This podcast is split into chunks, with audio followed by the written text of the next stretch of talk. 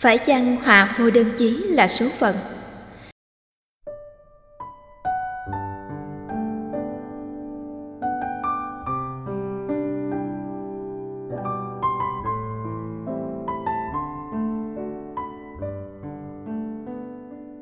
Cách đây không lâu, con trai tôi bị tai nạn khi đến chơi nhà bà ngoại. Tai nạn đã cướp đi của cháu một cánh tay. Suốt những tháng qua, bố mẹ chồng và hàng xóm thường xuyên lời ra tiếng vào rằng vì bà ngoại sơ ý nên cháu mới bị như vậy. Bố mẹ đẻ của tôi rất đau buồn vì chuyện này. Bố tôi vốn bị tiểu đường biến chứng. Sau khi cháu bị tai nạn đã ốm liệt giường, mẹ tôi thì suy sụp tinh thần, lúc nào cũng khóc. Tôi rất thương bố mẹ. Chuyện cháu bị như vậy Âu cũng là số phận. Tôi không thể cấm bố mẹ chồng hay hàng xóm xì xào trách móc. Vậy tôi nên an ủi bố mẹ thế nào để các cụ bớt mặc cảm? Bạn Hoàng Lan Chi ở Bắc Ninh, chị Lan Chi và quý quyến kính mến. Cần phải thấy rõ rằng nỗi đau không thể nào bù đắp được trong câu chuyện thương tâm của gia đình chị là sự mất đi cánh tay của con trai chị do tai nạn. Do không khéo xử lý cảm xúc trong đau thương, cha chị ốm liệt giường, mẹ chị suy sụp tinh thần và lúc nào cũng khóc. Bố, mẹ, chồng của chị cùng với những người hàng xóm không thông cảm về chuyện đã rồi, nên có khuynh hướng lời ra tiếng vào, khiến chị, người mẹ đau khổ, lại càng buồn tuổi và tiếc nuối nhiều hơn để giải phóng nỗi bất hạnh trên một cách an toàn, tôi nghĩ chị nên tổng thể vấn đề nhằm nỗ lực chuyển hóa nỗi đau chung thay vì chỉ tập trung trợ giúp cha mẹ ruột vượt qua sự dây dứt và mặc cảm. Việc trị liệu và hàn gắn này phải dần dà và vô cùng tế nhị, khéo léo, từng bước tạo sự nguôi ngoai ở từng người, gia tăng sự đồng cảm của các thành viên và các bên trong cuộc. Đối với cha mẹ chồng, chị nên nhờ chồng chị khéo giải thích với ông bà nội của cháu rằng tai nạn có thể xảy ra với bất kỳ ai, ở đâu, lúc nào. Dù đi đến nhà nội hay nhà ngoại, chỉ cần một bất cẩn nhỏ thì tai nạn vẫn xảy ra như một quy luật.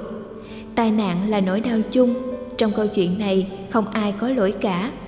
Chồng chị nên phân tích và giải thích cặn kẽ để tìm sự cảm thông. Anh ấy cũng dễ thuyết phục ông bà nội cháu hơn là chị, vốn có thể bị hiểu lầm là bênh vực cha mẹ ruột của mình trong tình huống này vì nỗi đau do tai nạn, mọi người đổ lỗi cho nhau không phải là giải pháp mà chỉ làm vết thương lòng ở mỗi bên bị lỡ loét thêm. Đừng để cho tai nạn mất cánh tay của con chị tạo ra thêm nỗi đau mất tình thân ở xuôi da là điều không nên. Đối với cha mẹ ruột, chị nên phân tích về tai nạn như nhờ chồng nói với ông bà nội cháu chỉ có thể gọi lại những hình ảnh thân thương, cảm động đầy trách nhiệm của ông bà đối với con cháu nói chung và con trai chị nói riêng.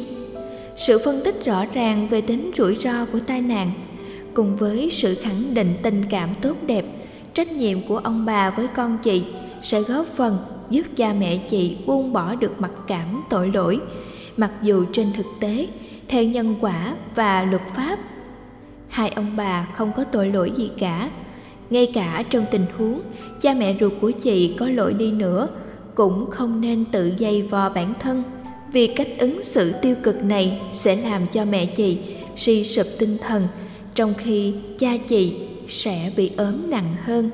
Thậm chí có thể tạo ra thêm nhiều bất hạnh khác nữa. Vấn đề là tìm giải pháp giúp cháu sớm vượt qua nỗi đau mất tay, chứ không phải là sự trừng phạt cảm xúc lẫn nhau. Đối với con trai, chị nên khéo an ủi để cậu ấy có bản lĩnh vượt qua cơn đau đớn, mất cánh tay và mặc cảm khuyết tật.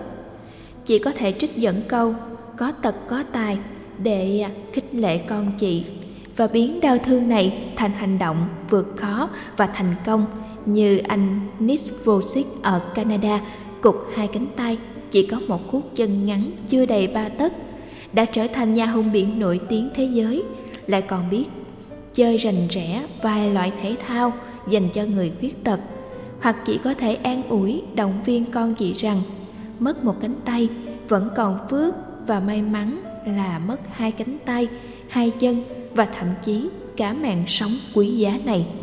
Nỗi đau và giọt sầu muộn không làm cho cánh tay bị mất, lành lặn trở lại. Mất tay không phải là mất tất cả, còn ý chí là còn khả năng vươn lên trong thành công và hạnh phúc. Chân lý đơn giản này đôi lúc lại khó nhận ra. Đối với bản thân chị nên bình tĩnh, sáng suốt và có bản lĩnh chịu đựng hơn bao giờ hết. Để giúp con chị và gia đình hai bên vượt qua khó khăn. Nếu chị buồn khóc, thì mẹ ruột chị sẽ càng suy sụp tinh thần nhiều hơn. Nếu chị than vãn, cha ruột chị sẽ ốm bệnh nhiều hơn. Mà lẽ ra, ông nên an lòng, nghỉ dưỡng.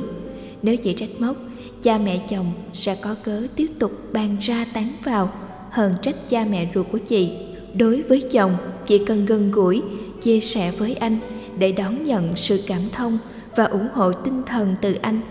Nhất là trong việc giúp cho cha mẹ chồng không còn giận dỗi bên xuôi gia nữa. Đây là thời gian vợ chồng chỉ cần gắn bó nhiều hơn. Nhờ đó, hạnh phúc gia đình trở nên bền vững hơn bằng những nỗ lực sáng suốt như trên, tôi tin chắc rằng chị và gia đình sẽ sớm vẫy tay chào vĩnh viễn với nỗi đau khó tả này. Chúc chị thành công trong nỗ lực hàn gắn và trị liệu.